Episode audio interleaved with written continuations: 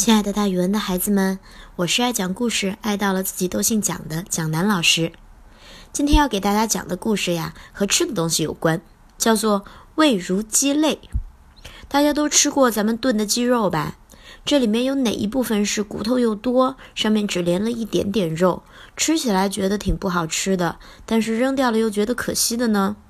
对啦，就是鸡肋啦，也就是鸡的肋骨，它没有肉，比喻没有多大味儿，又舍不得丢弃的东西，也常常被我们用来比喻事情不可做，做起来没有多大的好处。在公元二百一十七年，刘备派兵进攻汉中，经过激战，终于杀死了守将夏侯渊，拿下了汉中。夏侯渊被杀了之后，汉中失守的消息传到了长安，曹操立刻率大军前往汉中。但是大军开到汉中城外时，发现那里的所有有利地形都被老将黄忠抢占了，一时难以取胜。双方相持了几个月，曹军的处境越来越差。有一天晚上，曹操在吃饭的时候，发现菜里边有一碗是鸡肋骨做的汤。他注视着鸡肋骨，若有所思，对着一碗鸡开始思考了。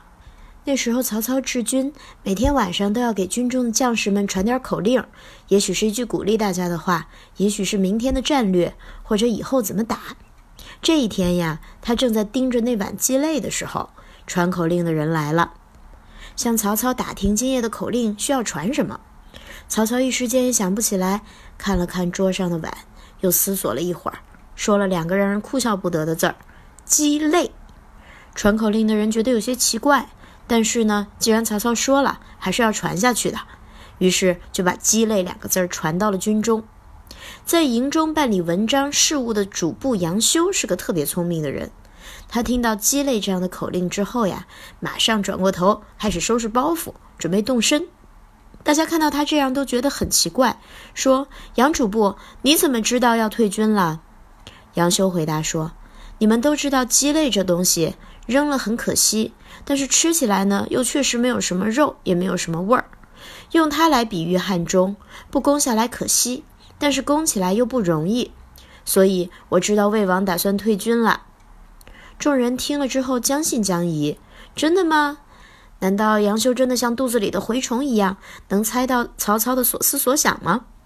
结果第二天呀，曹操果然下令退兵回师，这样大家才信服了杨修。于是这个关于鸡肋的成语味如鸡肋也传了下来，就表示一件事情不做可惜，做起来呢也没有多大好处。也可以比喻有些东西不是那么的精彩，但是勉强看看也可以，看完之后也没有什么特别大的感觉。比如咱们可以这样造句：他的这篇小说写得像流水账一样，我只是用它来打发打发时间罢了，读完之后让人觉得味如鸡肋。好了，今天的成语故事就给大家讲到这儿。蒋老师的故事会三百六十五天不停地讲下去，大家可以关注喜马拉雅上蒋老师的讲故事合集。咱们明天见，孩子们。